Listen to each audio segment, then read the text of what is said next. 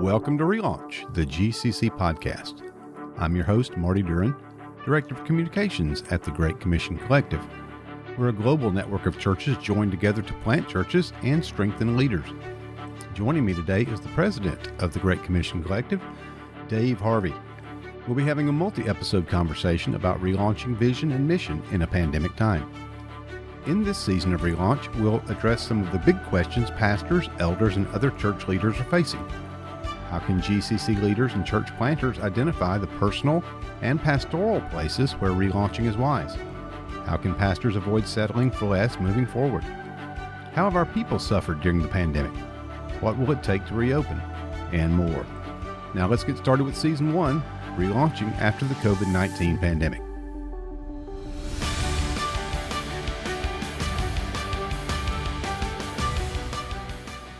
Well, Dave, we're here in the first season, the first episode of Relaunch, and we're uh, following hard on the uh, the cohort, which uh, was a success. God was really gracious uh, to us in that. Um, so why why follow that with a podcast? Uh, you know, some people might write a book. Why why follow that up with a podcast? Well, I'd love to say it's because we have all this free time opened up because of the pandemic. But you know, the opposite seems to be true. I, I don't know if you're hearing this, but uh, I, am actually hearing people are working more and utterly perplexed over why, yeah. and I'm also hearing people working less and are utterly exhausted and don't know why. So, um, so you, Marty, as you said in your introduction, you and I serve in Great Commission Collective. That's that's a church planting network uh, that exists for planting churches, strengthening leaders, and and so shortly after the pandemic hit, we began to gather together the senior pastors in that giant cohort you just mentioned, mm-hmm. uh, because we wanted to talk specifically about six different things. We wanted to talk about uh, self care, pastoral care, community, discipleship, being on mission, and then that last category of reopening wisely mm-hmm. after a pandemic. And uh, you know, we, we knew that when when crisis come, leaders just tend to default to to you know expedience and, and and centralizing. And so we wanted to get guys talking. We wanted to get guys talking with one another. Um, and so, you know, it was kind of cool what we did. I, I, I, saw them do it in the network cohort that I was a part of. This cohort that uh, Send and Todd Milby's group was was creating, where they gathered together leaders of different networks around the nation in a cohort. So they would do 20 minutes up front and break everybody down. This is all in a Zoom call. Mm-hmm. Break everybody down in the Zoom call into different rooms and then regather everybody. And I thought, you know, we could we could make that work. So we we kind of followed that format broke everybody down and got the guys talking and and i mean you know as well as i do it was just it was a fantastic time as they were collaborating together on best practices mm-hmm. on on what they're doing in their churches counseling one another caring for one another so to get to more specifically your question our final cohort meeting was was may 6th so we wanted to create a tool where we could continue to speak to leadership issues mm-hmm. with, first with our network leaders because they're kind of our primary audience yeah. to speak to them about the pandemic and and, and the post-pandemic world but also to you know kind of go broader into other leadership issues that uh, that touch on what it looks like to to lead effectively and lead wisely in moving forward so, when we think about the idea of relaunch, that's the name of the podcast.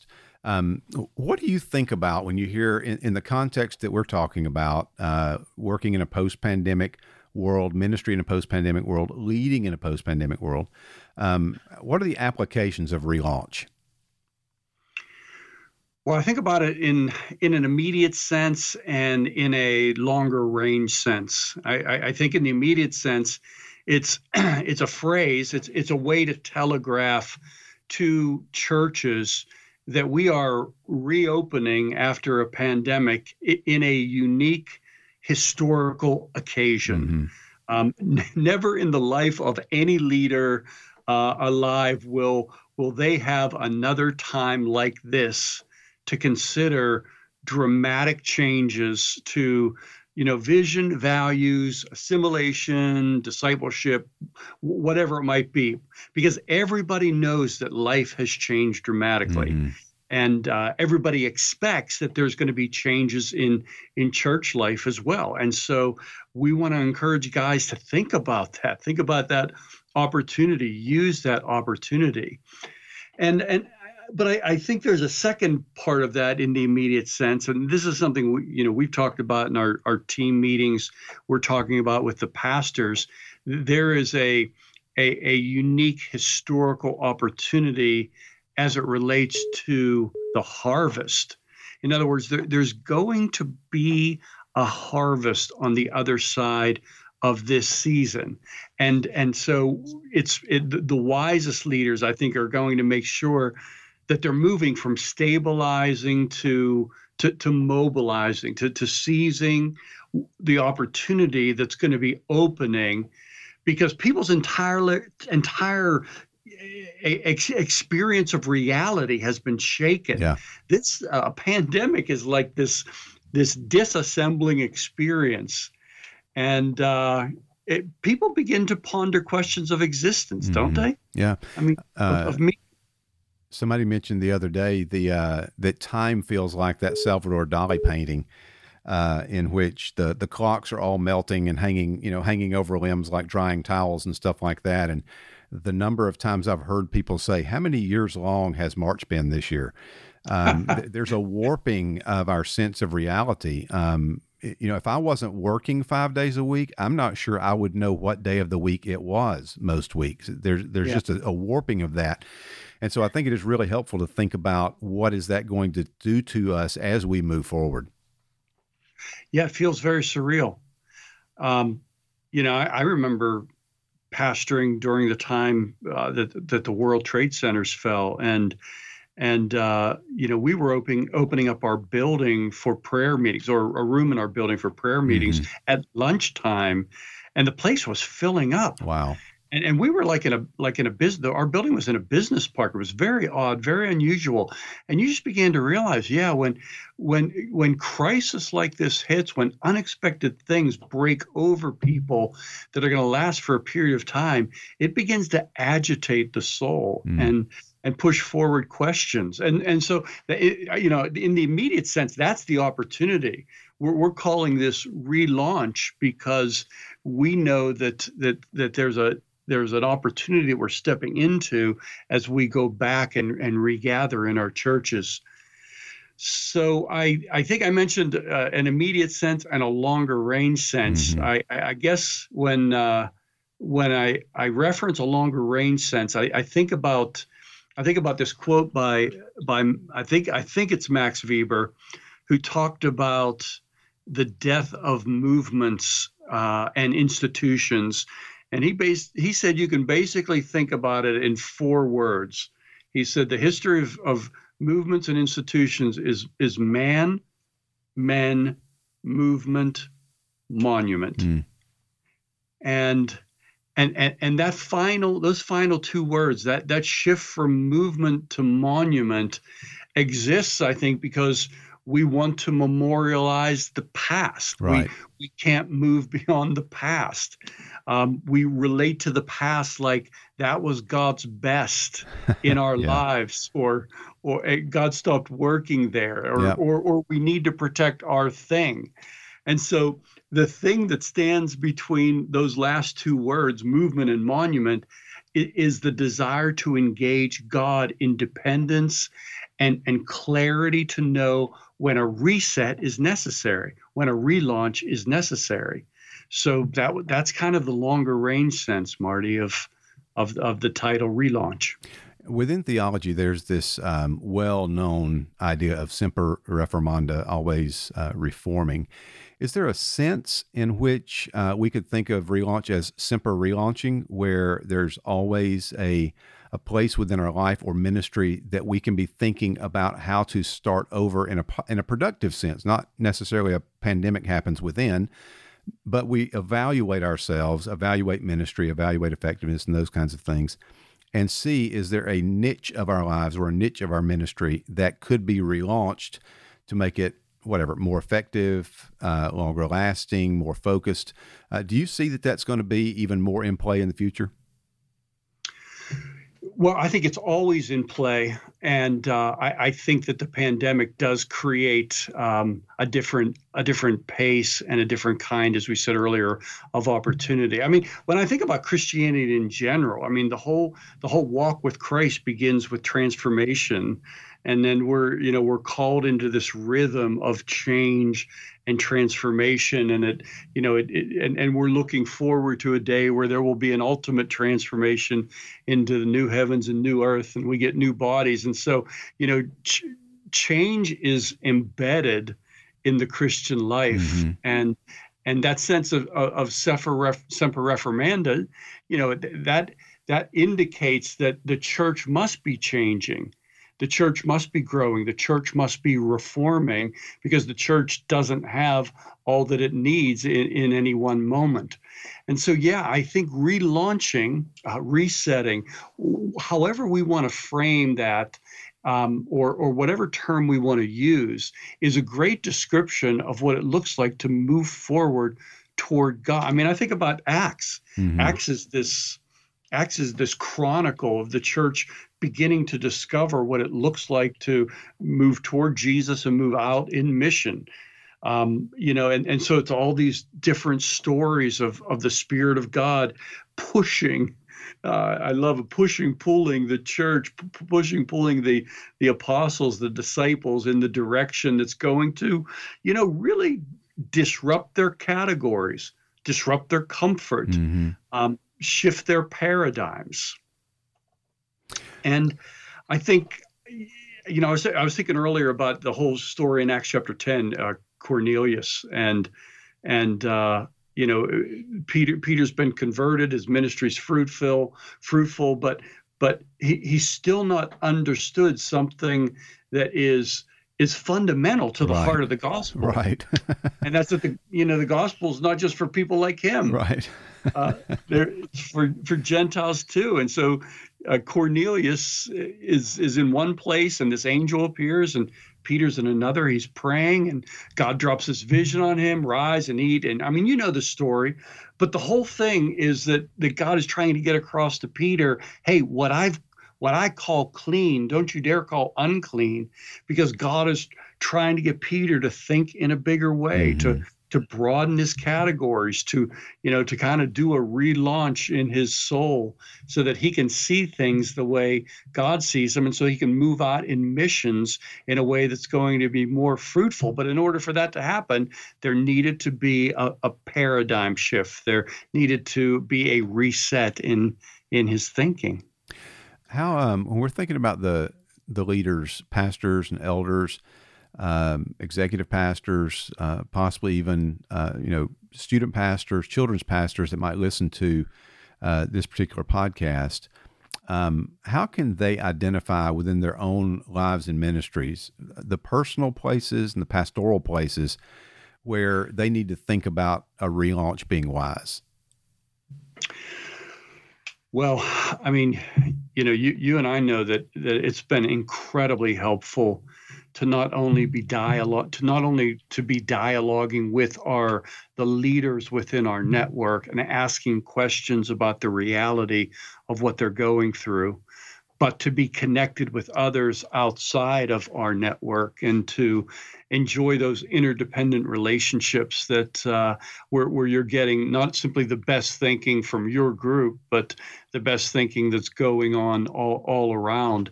And and fortunately, many of those people are, are are beginning to convert what they think into writing and and posting it on the internet. And so there's already resources that are are popping up uh, I, I, think the challenge is this is a very dynamic experience, mm-hmm. isn't it? I mean, we got the statistics and events are changing each and, and every day. Mm-hmm.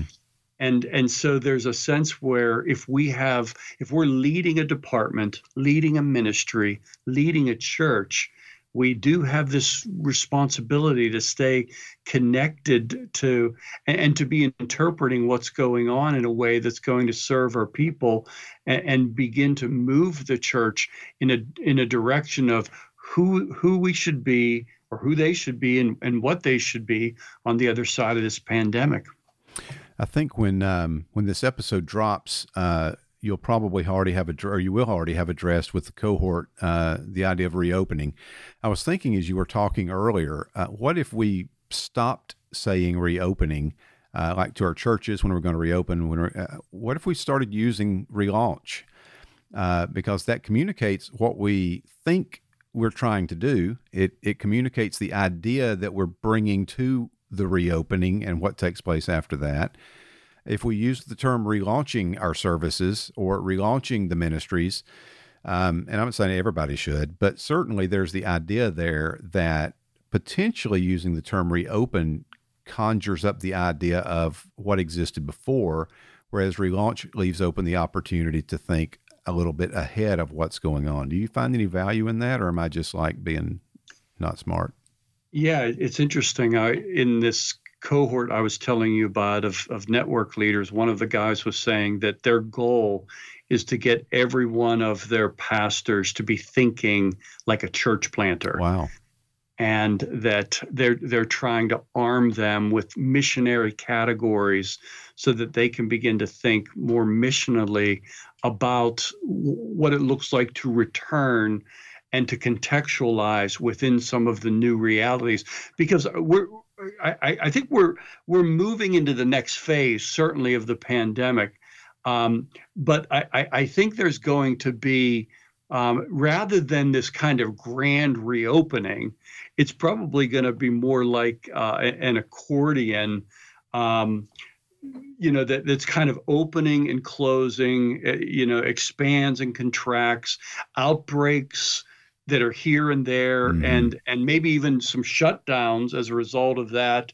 Uh, in in different places that are more localized, because I mean, isn't this true that we're walking a razor's edge now, where the the trigger for reopening is is is it's it's diminishing outbreaks, but it's also the reality that we're approaching like economic instability yeah. and and and depression and a depression and economic depression. So the country has to get to work again, and so we need to open things before we have a vaccine. Right. uh, yeah. So I, you know, I was talking to a doctor the other night, and uh, and he was telling me how uh, this is a guy who who uh, is no longer practicing, but because he has properties in different countries and and he has to study the economics, but and also the the medical side. he's keeping up on it all. He was telling me that that you know that it's there are going to be these outbreaks in in pockets and that we can expect that and and the wise leaders will anticipate that and and maybe even ongoing deaths nobody wants that but as things open you've got to expect that there's going to be infections prior to there being a vaccine yeah. and, and better treatments. So I'm not an expert on this, but this is this is what this this doctor was saying. So as I said, it, it's this is not we're not moving towards some kind of big reunion where oh the whole church will finally be gathered again. Yeah. But but a, a sense of, of social distancing phases where over time groups will maybe get a little larger and they may need to get a little smaller. Yeah and uh, and you know that we have to adapt to that. How do you think um, that that reality is going to affect church planting? Uh, because church planting, at least in recent history, has been about getting a core group, and then that core group meets for a while, and then it expands into small meetings. Maybe you're meeting one time a month in a school gym, or you're meeting one time a month in another church's basement, or something like that. Um, and then eventually you have a launch Sunday or something like that, where you've you know blanketed the neighborhood with flyers and you've gone door to door and all those kinds of things that are that are pretty recent traditional ways of, of starting a church planning a church.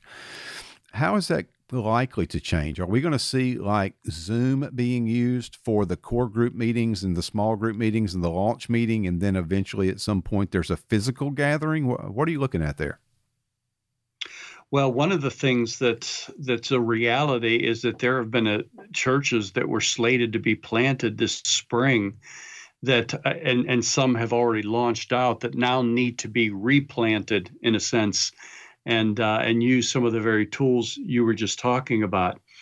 But yeah i do think this is going to have an effect and should have an effect on how we're thinking about church planting. Church planting will not be for a long time will not be as as funded as it was in the past at least in the western world um, and and so the, the there's not going to be as much money available, which means that the big launches, um, you know, are not going to be as much a part of the church planting program and church planting process. But I think perhaps a more significant shift, and I'm hearing this from people that know a lot more about this this kind of thing than I do. But the more significant shift is going to be with the emergence of bivocational planters mm. as as more legitimate, mm-hmm. uh, uh, more c- uh, celebrated, and maybe even moving into the center of of how we're thinking about church planting candidates. Wow. So that you know, guy guys can go out and they have an existing income, and there's a longer, you know, there's a longer ramp and so we're not thinking hey you know you need to be up and going and have everything all the systems in place mm-hmm. and everything within a year you know we're thinking 3 years or more perhaps but but there isn't the pressure either because you're not trying to get the church to be self-sustaining mm-hmm. as quickly so I think that's those those are pretty some pretty significant shifts when we think about staffing the church and and the economics of the church. How, um, let's stay on that theme for just a second because that's pretty big in a network that the first half of our slogan is planting churches. um, if we if we start thinking about bivocational church planters, and I know that's not unheard of, tent makers is a term that's been around as long as Paul. Um, but there there has been, I think, an experience that um, bivocational pastors and churches with bivocational pastors were kind of assumed that they were going to be at a certain level. In other words, I don't know a single megachurch really that has a bivocational pastor unless you count Rick Warren living off of book royalties. Um, so, how, how do you see that that would be different than what we've experienced historically as bivocational pastors in churches of you know 30 and 40 people?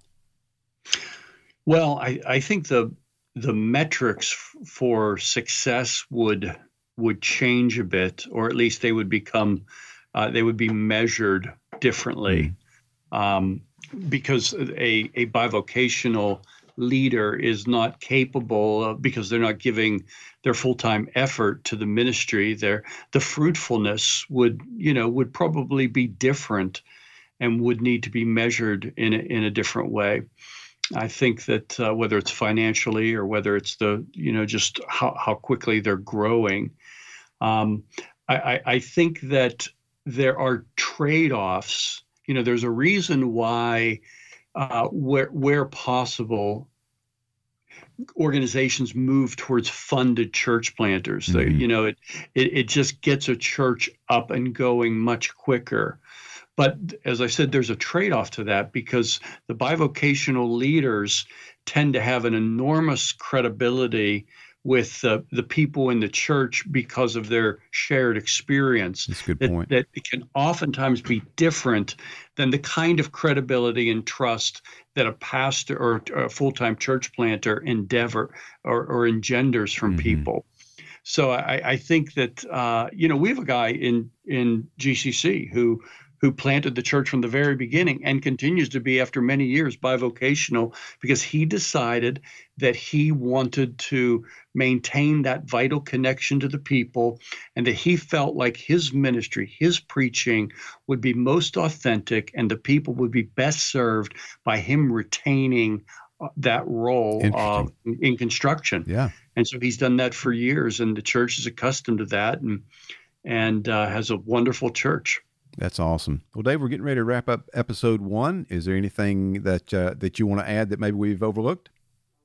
just that I'm I'm really excited about us doing this. I'm I'm thinking that we're going to learn a lot because we'll be talking about you know some really cool things and it's going to press us to to look outwards and to find out what's out there as well which i'm really enjoying that phase of of uh, or that part of of what i'm doing right now and i'm just excited about being able to serve gcc and and hopefully even others beyond gcc you know in some of the things that that we're thinking about and and trying to do together